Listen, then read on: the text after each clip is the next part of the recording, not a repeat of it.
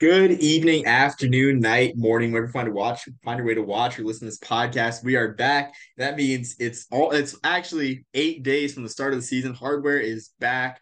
We did some off-season work and everything, you know, but I mean, this year kind of flew by. I can't believe it's already August, you know. I mean, life goes by, cherish every day.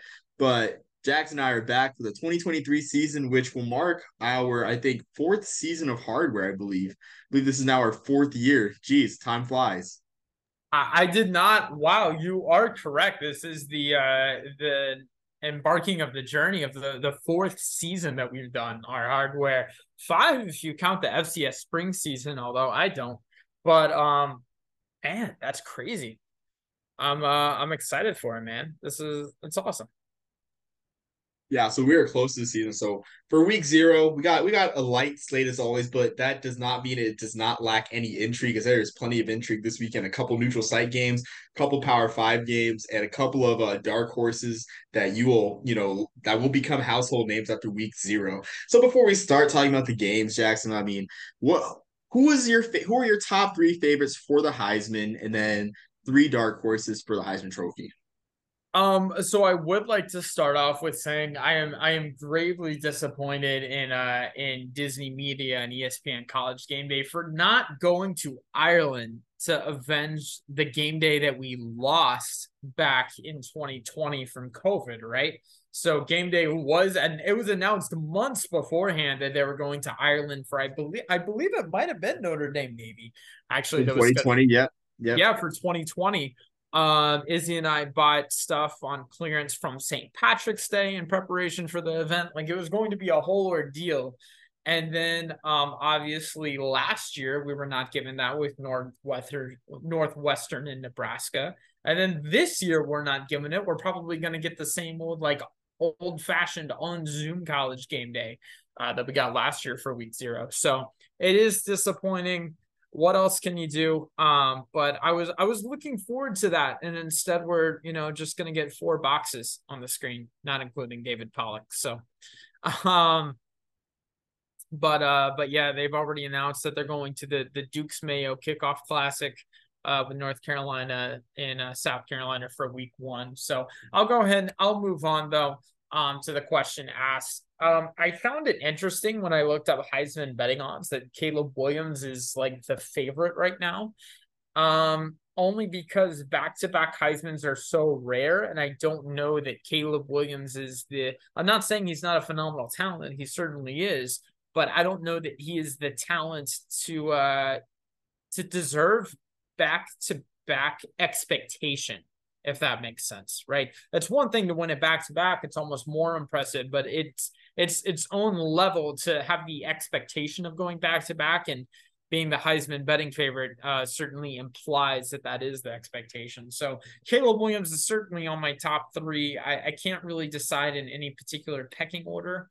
Um, I do want to I do want to talk a little bit about Quinn Ewers and get your opinion on him. Um, obviously, he was a phenomenal talent going to Ohio State, had that huge dealership uh, NIL deal, and then moved on to UT Austin. And it wasn't a guarantee that he was going to get the starting position with Arch Manning joining on campus, um, despite him losing his campus ID about five times. Do you have any idea, like, or I want to get your opinion, like, do you think Quinn Ewers is like a, a legitimate Heisman candidate at Texas and their last season in the Big 12, or? Do you think that's just kind of like name brand? So I think this year with Texas, like the expectation is almost that Texas will win the Big 12. Um, that's almost the expectation. And I do agree with it, to be honest with you. Oklahoma, I mean, they they regressed last year. Even then, I, I don't think they're the top echelon Big 12. TCU lost Max Duggan, you know, so that's also that's always a huge loss when you lose your quarterback on a national title team as uh too. So and they also I'm pretty sure they also lost um their leading receiver too, first round draft pick. I don't watch Power Five much, so I can't really say these guys by name. Um you, you know what I'm talking about, Jackson? First round draft pick for TCU, the wide receiver. He was drafted by the Chargers, I believe. Uh Quentin Johnston, I believe. Yes, yes, Quentin Johnston. Yeah, Quentin Johnston, so, yeah. TCU was losing a lot there too. So I say I say yes, absolutely. If uh, Texas runs the table, which I'm not going to say there's a high chance that they will run the table and go 12 and 0 the regular season. Um, I also wouldn't sell Kansas State short in that conference as well. Um, but you know, I feel like the difference between Quinn Ewers and um, uh, Will Howard for uh, Kansas State is just that you know Kansas State isn't uh, is, they're not Texas. Kansas State plays a great brand of football, but it's not exactly like flashy and conducive to quarterbacks, um, unless you're Collin Klein. But I mean, I do think Quinn Ewers. He's not my top three. Honestly, I, am tempted. I was tempted to put like my top three being all Pac-10, all Pac-12 quarterbacks. To be honest, because the Pac-12, the quarterback playing the Pac-12 was outstanding. Like, you know, um. So, but Quinn Ewers definitely, I can see him being in New York. Honestly. Two things to go off of you. One, when are we getting our Collin Klein Netflix Untold documentary? We've already gotten the Manti Te'o one. We've already got the Johnny Manziel one.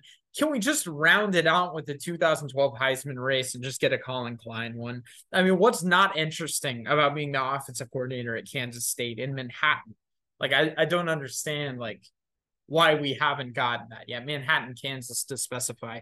Um, someone I can also picture in New York because he's already had his picture up there, Bo Nix. If you didn't see the the poster in New York City or the banner or billboard or whatever you want to call it that was played, already um already advocating for his Heisman campaign, um and in really a, a, beautiful apple green and neon yellow, um down in Manhattan. So um Bo Nix, I don't I wouldn't put him in my top three um, I'm also looking. I always love looking over the the betting favorites just because Vegas doesn't mess around, and you know usually these are pretty accurate. Uh, Cade Klubnik, Michael Penix, obviously is a name that we've talked a lot about.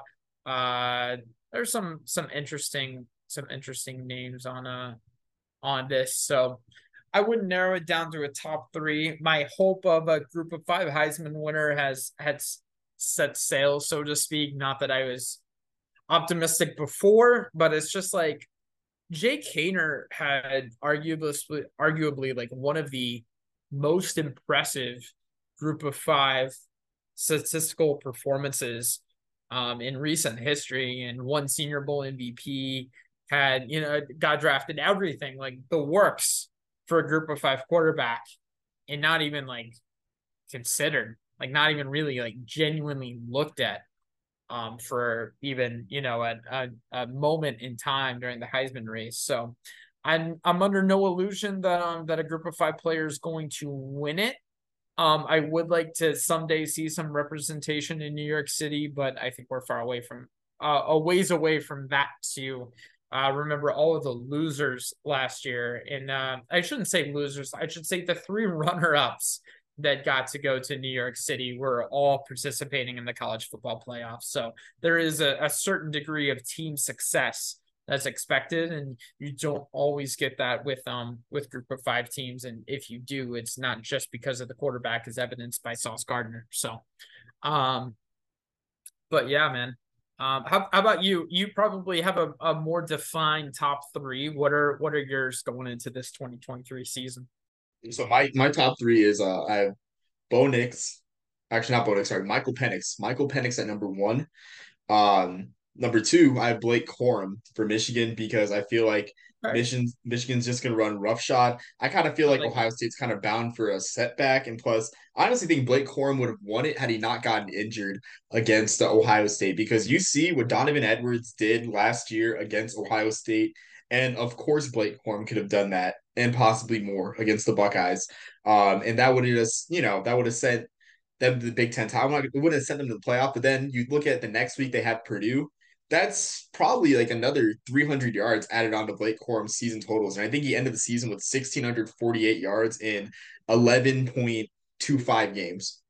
Barely that. So, you know, could have had 1,900 yards last year on a playoff team. I think that's the recipe for running back. Like if you if you think about 2021, Kenneth Walker. Kenneth Walker was the front runner up until Michigan State decided that they couldn't play pass defense and um, let CJ Stroud throw, I think, four or five touchdowns in the first half or in the first quarter, uh, and just you know, you know, made Kenneth Walker a non-factor in that game. Um, so I definitely think that Blake Corum could um, definitely be, uh, you know, in New York, and I think he could win it because Michigan just looks again like like another juggernaut this year. Number three, I have Bo Nix. And I think Bo Nix and Michael Penix are interchangeable because their teams play each other. Uh, Bo Nix, I'm to say I think Bo Nix has the most momentum of any player uh, with Heisman talk or in the Heisman conversation because you look at the Holiday Bowl, nationally televised game on Fox on primetime. Doesn't get much better than that, much a bigger stage for a non-New Year's Six bowl. Uh, playing against Drake Maye in North Carolina. Uh, Bo Nix took o- Oregon down the field in the last second and won that game against North Carolina against Drake Maye, a guy that was a Heisman dark horse last year. So uh, Bo Nix is riding that high. He is riding that high. People know Bo Nix is a household name, and the and the and the billboard helps. Like, yes, it's 2023, and you know, uh, a, a, highlight video uh, posted on Twitter works better. But the symbolism and the connection to Joey Harrington in 2001 is just so beautiful. And who votes on these awards? Awards writers do. And you know, I guarantee there's a whole bunch of grumpy old writers who want to harken back to nostalgia of like a simpler time in college football 22 years ago with Joey Harrington. So never underestimate the riders factor. I wonder if anyone's coined that term yet. The riders factor when it comes to um to Heisman because in in college football writing, college football writers are myth makers. You look at the four horsemen, the galloping ghosts, the nicknames, um, the whole practice of choosing a national champion without a head-to-head matchup. It's all myth making based in writing, which I mean, it's a long tangent to say writers like stories, and Bo Nix connecting to Joey Harrington, you know, with a billboard in New York City is a great story. I do want to point out how long of a way Bo Nix has come. Um, and I'll, I'll use like a, a personal anecdote, I guess, to tell it. Um, the first, uh, for those of you who listen to hardware and don't know, my fiance and I are getting married. I promise not on a college football Saturday, although it is the day after. Uh, it's the Sunday of week one, uh, September 3rd, if you're not familiar with your calendar. So, um, uh, the first weekend that Izzy and I were not long distance, or the first college football weekend that Izzy and I were not long distance, we actually drove up to college game day. Uh, that was it was a neutral site in Fort Worth, Oregon versus Auburn. Okay. This was before Bo Nix had transferred. Bo Nix was a quarterback at Auburn. He went 13 for 31, two interceptions, yes, two touchdowns also that day. Um, not an impressive performance to say the least, although Auburn did win that. If you had told me after that that, hey, um, you know, the weekend before your wedding or whatever, uh, we're talking about Bo Nix's Heisman candidacy, I, pr- I probably wouldn't have believed you um, uh, just because that was a terrible performance. But you know, Bo Nix, uh, uh, what encompasses uh, uh, Bo Nix more than just like a roller coaster, right? Like just the the journey that he's been through has been uh, impressive. So, um, I'm curious to see how it will pan out beyond college. I I hear uh reports of him being like NFL scouts being majorly impressed, although they aren't the decision makers, right? Um, scouts being like very impressed by Bo Nix, and then I hear reports of like he's barely a draftable grade. So I guess we'll have to wait until uh, uh Detroit in 2024 to find that out. But yeah, Bo Nix, um, you know, what what would be a more appropriate way to round out his uh his college career than to you know win the Heisman um after all the ups and downs he's had. So Omar, I don't know if you have anything to add to that, but no, um, I mean I will add in a couple group of five guys um yeah, to watch. Absolutely. I mean, you have Michael Pratt who uh, and Frank Harris. Got to mention them both in the same sentence because they're now both in the same conference. And today is August 18th, right? As we're recording this, uh, let's let's see. Yeah, the first the first yeah the first week of the season. So every every day from September second of this year all the way to Black Friday, uh, it's just a crash course to Black Friday, where I firmly believe that Tulane and UTSA, um, might just play that that game might just be for a spot in the New Year's Six. Honestly, where you know the American title game it will happen, but that game will be pretty much a playoff game for the New Year's Six. Um, Michael Pratt is probably the most draft ready quarterback. This is the take that I had on Twitter. Michael Pratt is probably the most draft ready quarterback, but I think Frank Harris has the highest ceiling of any quarterback in the group of five. Frank Harris is just amazing. I mean, an, an amazing dual threat, amazing leader for UTSA. Uh, has taken that program to just amazing heights over the past few years. Uh, and just again, big things are coming again for UTSA in their first year in the American, which the American is essentially just Conference USA 2.0. Well, I don't really expect much of a drop off. Um, Michael Pratt, on the other hand, I think uh, his Heisman hopes will be aided by two things. They play Ole Miss at Yulman Stadium in late September, which it's kind of funny. There's a controversy with Ole Miss fans complaining that they only got 3,000 tickets to, you know, to the game at Yeoman when I think Yulman Stadium only seats 30,000. It's like they it's like they hadn't been paying attention to Tulane football since, you know, 2013 when they moved out of the Superdome. Like doesn't work that way. Tulane is filling their seats and they don't play in the Superdome anymore. But anyway, Jackson Dart versus Michael Pratt, and I, will also add Quinshon Judkins too, for that matter, for Ole Miss. Like, uh, that's going to be a high-powered game, and if Michael Pratt can pull the victory, I definitely see his Heisman stock shooting up, especially if he can get Tulane to back-to-back uh, New Year's Six appearances. And then also to the second thing helping him out, no Tyjae Spears. Tyjae Spears was amazing down the stretch, and I still believe if if uh Tulane gave uh Tyjae Tyjae Sparks more uh more carries earlier in the season, then I definitely think he would have been a Heisman finalist. Uh, with just the way that Tulane season unfolded. Unfortunately, that's not what happened. But Michael Pratt's going to have more of a more of a of a load. And I mean, I think um, looking at the response, looking at how Tulane's offense was last year, if you look at the Cotton Bowl, I think um, midway through the fourth quarter, like Michael Pratt's stat line was like three for eight for like 117 yards and like a touchdown which means just shows how dependent on the run game Tulane was. Not to say that Michael Pratt didn't do anything, but Tulane Tulane wants to run the ball. That's that's what they want to do. Willie Fritz uh, has always thrived at Sam Houston State and Georgia Southern with great run games. Um, no Tyjae Spears, which means you know the burden's going to be on um on on Michael Michael Pratt. So I almost said Michael Scott like The Office. Uh, I don't where my mind's at, but you know I just want to mention those two guys for the group of five. Yeah, no, I'm interested to see how Tulane, just as a program, I'm, I'm going to talk about a, a, similar team, but in the opposite fashion, how they're building off of this uh, this Cotton Bowl victory over Caleb Williams, right? Like that was a major win, one of the biggest, if not the biggest, win in Tulane football history. Um, and I'm I'm curious to see how they do. Uh, how no, I mean it doesn't match the 1932 Rose Bowl, Jackson. It doesn't match that one. Okay, well, I said one of. I said one of. Um. So and okay, they, it, they didn't win that one. They didn't win that Rose Bowl. My mistake. They they lost to USC. So that was that was okay. a rubber match. All right. You know what? it was not. Even if they had was the Rose Bowl really the Rose Bowl in 1932. So, um. Yeah. yeah. Yeah. But yeah, um, um, but uh, but I'm I just googled it because I I had no idea. It looks like they have the uh 76th overall um recruiting class for 2023.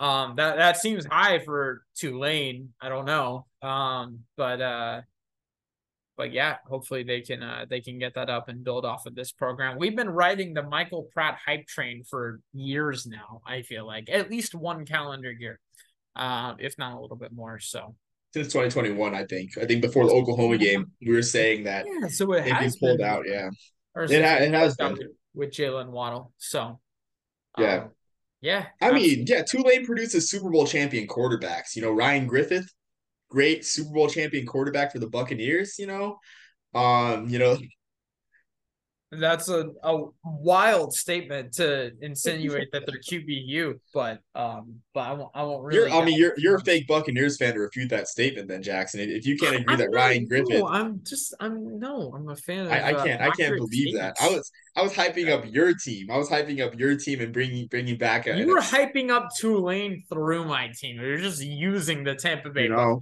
So yeah, but whatever. I, I digress. You know, la- last time I praised the Buccaneers. Have fun going one and sixteen this year with your quarterback situation. wow, you want to you want to? I'm gonna. You know what? On on the tweet or X or whatever we're calling it now, I'm gonna CC old takes exposed, and they can you know, uh, old takes exposed. John Wolford fan all the way. Give me John uh, Wolford all similar. Uh, hey, you know what? They're a fan of similar football teams than me, so I'm sure they'll remember.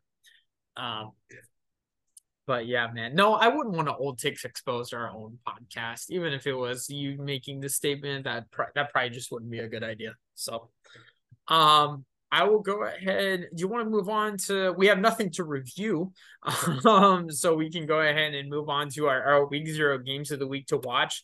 Um, I did limit us to to two and a half each, only because there there's not a, a full slate. Albeit I'll watch every minute of of the slate we have. Um, it, it is not the traditional hard opening of the college football season. It is the the soft open, the you know the friends and family premiere, so to speak. So um, I'll let you go ahead and go with your first game of the week to watch, and then I'll go with my first. I mean, yeah, this one's obviously the game of the week in a lot of people's minds, and you mentioned at the top of this uh, podcast, Notre Dame versus Navy in Ireland, uh, for the third time in the rivalry's history. And I just want to preface this with preface my analysis with this. With everything happening in college football, the fact that Notre Dame not only decides to remain independent, but decides to keep scheduling Navy because you know it's an eternal friendship between both uh both institutions where uh, the Navy opened an officer an officer training program to keep Notre Dame open, as a lot of schools closed during World War II. All history aside, no matter what happens, like Notre Dame has kept playing uh, Navy, and honestly, I really feel like we're gonna hit a tipping point with this rivalry where you know I just don't. I feel like it'll become not as feasible for the schools to play with everything happening in college football. So long story short, enjoy it while you can, particularly Service Academy fans. I've seen a lot of Notre Dame, so a lot of Notre Dame fans enjoy the rivalry, but some there's a of minority that tend to you know pile on the rivalry. That being said. Uh, I think the biggest story of this week zero uh, season is Sam Hartman. Uh, how is Sam Hartman going to adjust playing for Notre Dame? It finally seems I, I, won't say finally, but after last year, even though even though Drew Pyne and Tyler Tyler Buchner, you know, they were not bad quarterbacks at all, especially Drew Pyne. Drew Pyne came out of nowhere and quarterbacked that team well but they weren't Sam Hartman. So I'm I'm intrigued to see Sam Hartman on an offense that doesn't demand so much of him because Wake Forest, I think I saw an advanced stat where over I think over 70, at least 70, it may have been may have been over 75% of Wake Forest yards came through air yards. So Wake Forest love to air the ball deep to AT Perry and everything. So of course they asked a lot out of Sam Hartman, right? So this, I mean, the Notre Dame offense for sure. There's talent all around him. I mean, not that there wasn't talent at Wake Forest. I, I take that back, but He's got a steady run game. He's got um geez, the names the names escaping me right now, but uh they're they're they're running back. Um Audric uh, Audric Estime. Yeah, Audric Estime, great power back out of Notre Dame. Um, and then he's got a strong receiving core. He he doesn't have doesn't have baby Gronk anymore. Oh, sorry, I wouldn't say baby Gronk. Young Gronk. Young Gronk. Sorry, I slipped up. Young Gronk, uh, Michael Mayer, probably one of my favorite college tight ends in recent mer- in recent memory. Doesn't have him, but there's still plenty of weapons for Notre Dame. Moving on to Navy, Navy's in an interesting situation because their defense last year was stellar. Averaged about they allowed about 24 points per game. They return a lot of starters. I think they return 18 starters this year, and the schedule is very favorable. They can reach six wins, even though they're not one of the most talented teams in the American. They they they have a lot of winnable games. The defense returns last year's Notre Dame Navy game in Baltimore, you saw Navy go down at halftime 35 to 30 or yeah, 35 to 13 and they did not allow another point and in fact they almost came back and beat Notre Dame and lost 35 to 32, could didn't recover the onside. But that was a taste of what Navy could do, their defense could do against Notre Dame. Excuse me. So that being said, switching to offense, um, I want to I want to raise a proposition right here because I'm always for academy. I mean, the academies have produced four, sorry, five Heisman Trophy winners, right? Roger Staubach, Joe Bellino, Doc Blanchard, Glenn Davis, Pete Dawkins.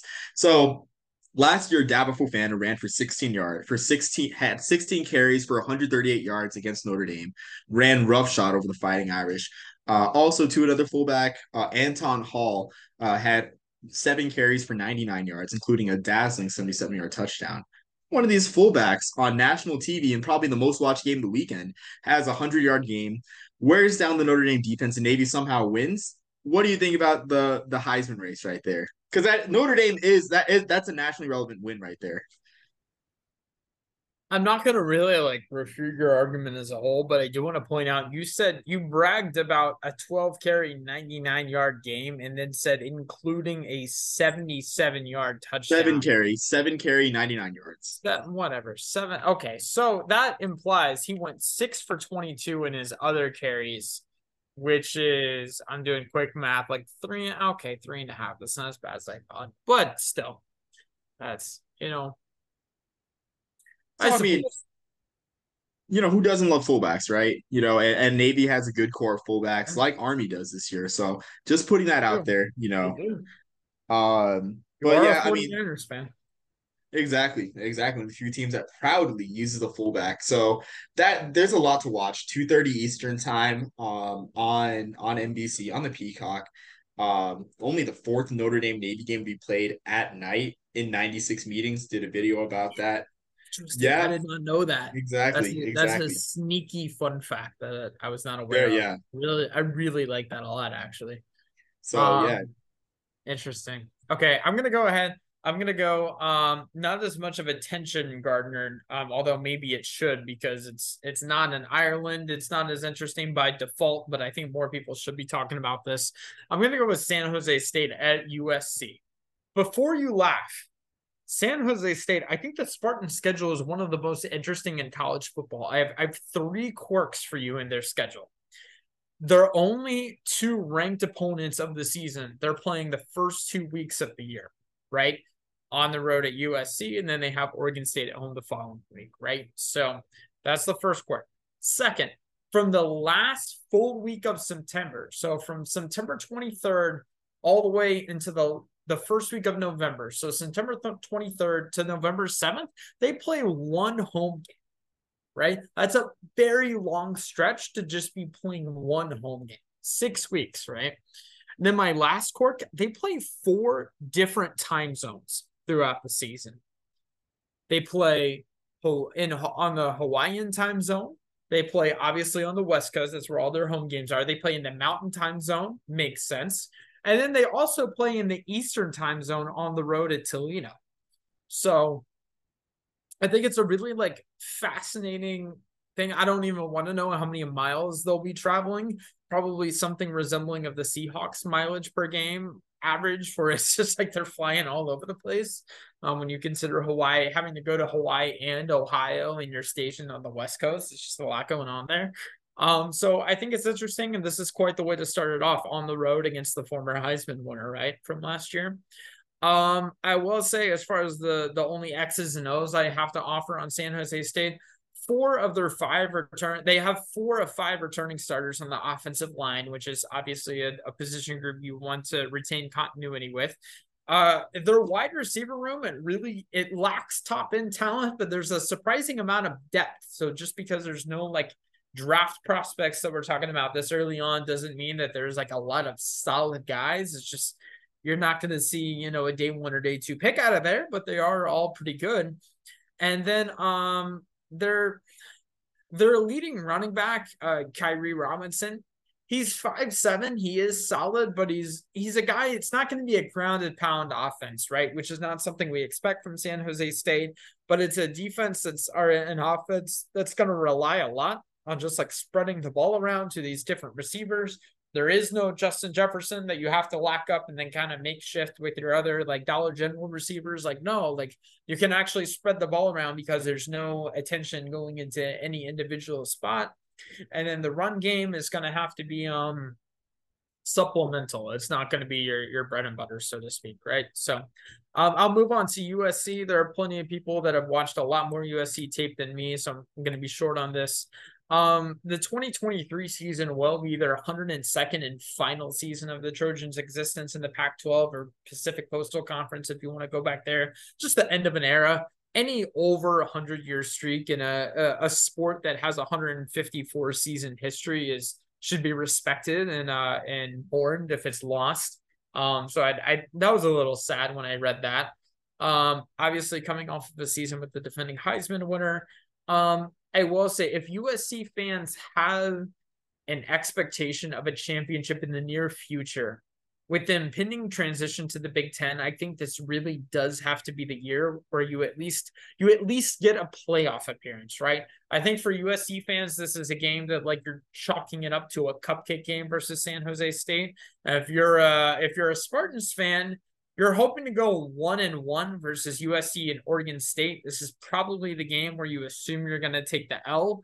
Um, but it's it's just something interesting. So um, always be on on upset alert. We've seen um we've seen week zero or week one uh humiliation before by USC. I, I think we've all seen the meme of them, you know, crawling out of the tunnel in in AT&T Stadium. So um, hopefully, obviously, it won't be a repeat of that game, but it will be uh, interesting to see how both of these teams handle the beginning.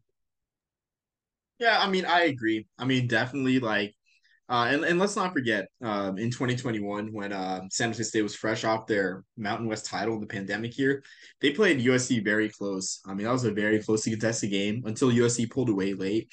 I I mean, I'm not gonna. This is a better USC team for sure, so I'm not gonna say that that's what's gonna happen. But I really feel like I kind of wish this game was on Fox or on any of the networks or ESPN at that, because a lot of people still don't realize how good Chevan Cordeiro is. Um, and he's still, it's amazing he's still in college. This is his sixth year. That's a six year of eligibility. Started at Hawaii, and then of course everything that happened with Todd Graham, um, that disaster of a tenure kind of chased him out of Hawaii. Um, his home, his, I mean, his home state, sadly, sad that had happened, but sent him to San Jose State. And Cordeiro last year at 23 touchdowns, passing the ball, 3,200 passing yards, nine touchdowns on the ground as well. And for his honors, he was the preseason Mountain West Offensive Player of the Year. So a very seasoned quarterback. And the fact they picked him over Taylen Green of Boise State, who pretty much turned the season around after they lost to UTEP um, last year in late September. Uh, it's really great that that he won that honor over Taylen Green. To be honest, it says a lot about Cordeiro. So honestly, I feel like I mean I feel like um, if Cordeiro beats Cordeiro and San Jose somehow finds a way to find a way to beat the defending you know Heisman winner uh, Caleb Williams in USC, I definitely feel like Cordeiro is in the Heisman race. You know because he is well regarded on the West Coast, well regarded um you know on especially in the Mountain West. Uh, will that happen? I, I I wanted to, but I don't I don't think it will. But I just wanted to make that note about Cordeiro for sure being one of the sleeper quarterbacks, honestly, come you know come the draft process. No, absolutely. I mean, not enough attention is given to a lot of these guys, and that's part of why I feel like we started with this podcast, right? To talk about the guys that aren't talked about enough in the national media. So, um, yeah, it'll be it'll be uh it'll be fun to watch. Um, I hope it's. I mean, all we can really hope for is like a competitive game, right? I'm not under the illusion that San Jose State is actually going to pull off the W in this one, but I I do want it to be something that is um competitive enough that you can tune in and and put one of your uh two, three, or preferably four TVs on in the week week zero uh week zero kickoff. So, um, I'll let you go ahead and go with your second game of the week to go with. Yeah, so my second game of the week um, is going to be UMass versus New Mexico State. And this is a game that all the sickos are just like, oh, it's so cool say New Mexico State on national TV against UMass on ESPN. It's like, no, no, no, we're looking at it the wrong way. Like, this shouldn't be a source of comedy. We're getting to see a team that won its second bowl in 62 years, right? This is These are the stories that make college football so rich. And it's also an indictment of the sport that we have, right? That a team can go 60 years without making a bowl game despite having multiple winning records, all because they're not profitable. Um, I digress. And then we get to watch an experienced coach right off try to ride off into the sunset uh, in Don Brown, a coach that has traveled, you know, the states with big programs, took UMass uh, to the FCS title game um, in 2006. So we get to see these storylines, and you get to see Diego Pavia. And the great thing with Diego, I don't, I don't think anyone ended the season hotter aside from Bo Nix than Diego Pavia did because you look at their game against um their their game against uh Liberty, right? They were like I think like 25 or point underdogs or something like that, 24 point underdogs, something like that. They ended up blowing out Liberty, a checked out Liberty team with once all the, the Hugh Freeze rumors started to float around. And Pavia won National Player of the Week from a couple of uh, services. Then you go um, a couple weeks down the road where they played uh, Valparaiso yeah, or the next week where they played Valparaiso, uh, the day a couple of days after they got their waiver to be in a bowl game after they tragically lost after they lost the game after the tragic death of a San Jose State player. Um, but after that, Diego Pavia had one of the most jaw-dropping stat lines I've ever seen in my life. I think he was eight for twelve for over 300 yards. I'm gonna check that right now. But Diego Pavia again, like just caught people's eyes. Um, I gotta look at the stat line because truly was one of the most amazing things I've seen. His stat lines against, even though Valparaiso, yes, it's like a non-scholarship program, like to, to throw for over 300 yards in um on only eight passes, and his stat line for that game, sorry, nine for 13, 323 yards, four touchdowns. One of the probably the greatest stat line I've seen from a quarterback. And then in the bowl game too, only bowl game of the day against Bowling Green, had a strong performance there, willed New Mexico State to victory at the Lions Stadium. Honestly, was probably the best quarterbacking performance that year uh, in Ford Field. Um, you know, even though I'm not, that's not an insult to Jared Goff. That just shows you how great Diego Pavia is. But um, that being said, Diego Pavia's on people's radars. People are excited to watch Pavia play. Uh, so the thing is, I mean, the thing is, like, uh, New Mexico State will run the ball. They have a lot of depth on offense. They return their top, I think, six rushers. What did I write in my notes? They return, yeah, they return their top seven rushers on offense. The defense was strong last year. Uh, they only allowed 24 points per game, but they allowed, uh, but they only returned four returning starters, which takes me to UMass. UMass is a team that had moments last year, and I'm not saying that this is a you know a nationally you know prominent team, a team that's going to contend for titles. But last year, UMass they played Texas A&M. I think Texas A&M was only up 13 to three at Kyle Field against UMass late in the year. Last year, they lost to Eastern Michigan, who had one of their best years since the 1980s. They lost to them 20 to 13, and they lost to this New Mexico State team at home 23 to 13. So, excuse me. So UMass likes to run the ball they're going to want to shorten this game against New Mexico State, really make it a rock fight. And I think they have the team. They, they have the team to do so. They return their second leading rusher, Kayron Adams. They return. They um, have Taisun Phommachanh, who was a Clemson transfer, then a then a Georgia Tech transfer, and now he's at um now he's at UMass and he runs the ball well. Was using Wildcat packages for Georgia Tech. Um, and I think he's the right guy, you know, if you want to turn games into rock fights and shorten games like UMass needs to do. So this game was a sneaky good game, and I think it's gonna be closer than people think. I, have seen a lot of people, a lot of people, including myself, are high on the Aggies this year, uh, making a bowl game. Um, so that's one to watch. Yeah, absolutely. I mean, there are a lot of games to watch, um, but that is uh, or not not enough, but still a lot. So no, I I appreciate you bringing all those points with that one. Um, we can go ahead. I'll go with my second game of the week to watch for week zero. Um, I'm gonna go with Ohio at San Diego State. Ohio is a really interesting team this year. It's the third season under head coach Tim Albin-Wright. Um, last year ended in a, a thrilling bowl win and an appearance in the MAC title game. Um, returning this year is uh, at least on the offense running back uh, Sean Allison or, or Sean Allison for his final year after missing all of 2022. The last time, uh, last time he played a full season, averaged six yards per carry on 138 carries, so pretty solid. And 100 or one third of his yards last year were actually from receptions, so very much an all-purpose threat with that. Um, the biggest question I think for Ohio is can they stop the run? This is something I got from College Football News. One common denominator in all four of Ohio's losses was that they were one and four on the season when allowing more than five yards per carry. They were nine and zero oh when allowing fewer than five yards per carry. So obviously, yeah, no kidding. You want to stop the run. You don't want to allow more than five yards per carry, but it's rare that you see such a, a stark differentiation between um less than five and more than five, right? So um, Ohio does have a pretty high number of returning starters. They did lose one of their best offensive linemen and they did lose their best wide receiver. So they're going to have to find their strong suits pretty quickly on offense. But I think it's a team that's going to be fun to watch this year. And we'll definitely keep an eye on for Bulls and Boosts. Uh, for San Diego State, um, new they have a new offensive coordinator and uh, an SDSU great Ryan Lindley. Um, he's going to bring a lot more to the passing game more than anything. As a former NFL quarterback coach, he, he spent some time in Cleveland. Also spent three years as an analyst for various Power Five schools. Um, as far as the run game goes, it's very much going to be running back by committee. Jaylon Armstead, Cam Davis, Kenan Christon are, are, all going to fill in that role now that Jordan Byrd has uh, moved on to the Pittsburgh Steelers. Uh, definitely not going to play football for the uh, for the Aztecs. So um, I think it's just going to be a fun game to watch. It's two teams that have a lot of unknowns going into this next year, and um, I'm looking forward to seeing both of them. So Ohio, uh, it's hard to top the uh, the finish that they had the last season. Uh, San Diego State, obviously, uh, are. Uh, uh, I think we have a friend of the podcast that uh, is a noted San Diego State fan. Is it's going to be fun to watch and wish them all the best of luck. So.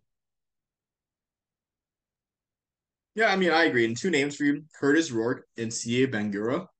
For Ohio, Kurtis Rourke, if you watch the CFL at all, you knew that Nathan Rourke set the CFL on fire. And now he's competing for a roster spot in the Jacksonville Jaguars. Sieh Bangura, over 1,000 yard rusher, I believe, last year, or he got close to it. But really a great back and a long line of great uh, Ohio Ohio backs. You know, you have um, Beau Blankenship, you have um, Kalvin McRae from you know our childhood back in the mid 2000s. So that one definitely should be good. I mean, this is like this isn't your dad's, or I guess shouldn't be your dad's, I guess, but might as well be us, our childhood Ohio teams that you know like to run the ball down your throat. I mean, Kurtis Rourke can you know light up the sky, and he got hurt last year, so I like to think that if Kurtis Rourke was was playing, even though even though Dante Miller did a great job at quarterback. Uh, for the Bobcats, especially in the Arizona Bowl. I like to think if Rourke wasn't hurt, they would have won the MAC title game and ended their 55 year drought of MAC titles. Truly is a sad drought. So going on to my last game, football in the Borderlands has never been better. Um, I know um, I know Colin Deaver, the local news anchor down here, is predicting that both New Mexico State and UTEP will go to a bowl for the first time ever. And I believe that's true. I believe that definitely will happen. So week zero, we got UTEP versus Jacksonville State uh, on CBS Sports Network. The first game of the day, I believe it's at not two Eastern, I believe it's at three Eastern time. I'll have to check that. But UTEP has probably one of the more underrated quarterbacks, and I know a lot of teams, um, like I wouldn't say a lot of teams, a lot of scouts like Gavin Hardison is a late pick. But going back to September 23rd, uh, you know, September 24th, I guess. No, yeah, September 23rd, last year against Boise State on the Friday night. He didn't have the flashiest performance, but the nation saw how efficient and great at managing the game Gavin Hardison could be. And I, I know game manager is thrown around in a negative light a lot of times, but Hardison was in full control of that game. He went 10 for 11 for 128 yards, made some great throws, uh, ran the ball well a few times. And Gavin Hardison really benefits when the play calling is in his favor. Uh, you look at his you look at his completion percentage, 52% last year. Um, and that's because UTEP like throw throw the ball deep. When they would get behind, they would throw the ball deep. Um, so that you know that that didn't really work out to his benefit. And also too, UTEP returns Tyrin Smith, a thousand yard receiver. A couple years ago, we are talking about Jacob Cowing, one of the best uh, receivers in the country in 2020. Went to uh, Arizona, transferred to Arizona. I mean, UTEP keeps producing these wide receivers. Is great to see. And of course, they like to run the ball. Aaron Jones, if you're an NFL fan, you think about Aaron Jones. But, you know, in a DJ Dimel scheme that likes to use a fullback, um, last year they had James Tupou, big James Tupou running the ball a couple times uh, at fullback for UTEP. They have big Deion Hankins, a 230 230 uh, pound back that averaged five yards a carry and 700 yards last year. They lose Ronald Awatt, but Hankins, I expect honestly, I feel like Deion Hankins has the potential to to exceed 200 carries on the year. I really do. He's that type of workhorse. Going to Jacksonville State, the big story there is they are in their first year of FBS transition period, picked last by Phil Steele to finish in Conference USA.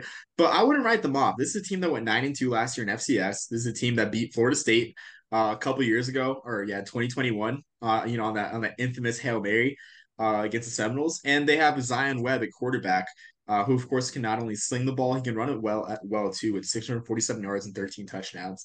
And the game being at home helps. Not having to deal with the altitude down here in El Paso helps Jacksonville State. So this game will be a close game, I think, than people you know think. Yeah, absolutely, man. Um, it's gonna be uh just fun to watch. I know uh, I do work part of that day, but I'm looking forward to as much as I can. Um, just watching and inhaling all the college football that uh that we both can. So that's going to be a fun start to the season. It's the the appetizer, right? To the to the you know 13 course meal that we get throughout the, the entire year. Um, it's the it's one of the most fun weeks, you know. So I'm I'm really excited. But we've come a long way um since uh since oh my gosh, it was Central Arkansas in was Austin, it Austin Peay? Yeah, for the, the, yeah, yeah, that's right. For the the post COVID 2020 season over, we've come a long way since that. Um, a lot more to talk about. So, yeah, that, those are my only two games to start off. Uh, to start off for week zero. Any anything more uh, to add before we hop off? Yeah, one more thing. Uh, this year, uh, this probably the second best game, or you know, in some, you know, I, I'd be willing to argue also tied for first for the best game, if not better than Notre Dame Navy. We have the 2021 Celebration Bowl rubber match between Jackson State and South Carolina State, and it's not on ESPN. It's on ABC in prime time. What a what a stage for HBCU football to just get a Saturday night football slot on ABC. I expect the ratings to be great. I know the ratings were amazing once they switched it to, to week zero. Once they switched the MEAC SWAC Challenge to week zero, uh, it had amazing ratings, and that was when it was on ESPN. And this year too, Jackson State's a household name, even without Coach Deion Sanders. But I wouldn't count out South Carolina State. You know, I made the mistake of counting out South Carolina State before the 2020 21 Celebration Bowl, but they dominated the Tigers in that game. Did you see my um my post on Instagram? It was about just the the success of the MEAC versus the SWAC in recent years, and it's actually yes. a winning record for the MEAC and by a wide margin. I was I was surprised by that, but I don't know why I was but I was surprised uh, to to see that um, in writing at least. So. Yeah. Um, so I mean, I think uh, our friend Dwayne uh, from the Yard, friend of the podcast, he he attributes that to the MEAC being a more physical conference in terms of, you know, well the way they play because you have Delaware State who plays a you know physical brand of football, South Carolina yeah. State they play great defense. I mean, they have you know they produced Javon Hargrave, uh Shaq Leonard. Almost yeah, like was Shaq, Shaq Leonard, Leonard, the not the first name out of your mouth when you were talking about. Yeah, I know Shaq Leonard. Too. I, mean, I, was going in if, order. If you want to talk about physicality in football, Shaq Leonard is one of the first names to be talked about, much less like for South Carolina State. So, but I, will I'll move yeah. on.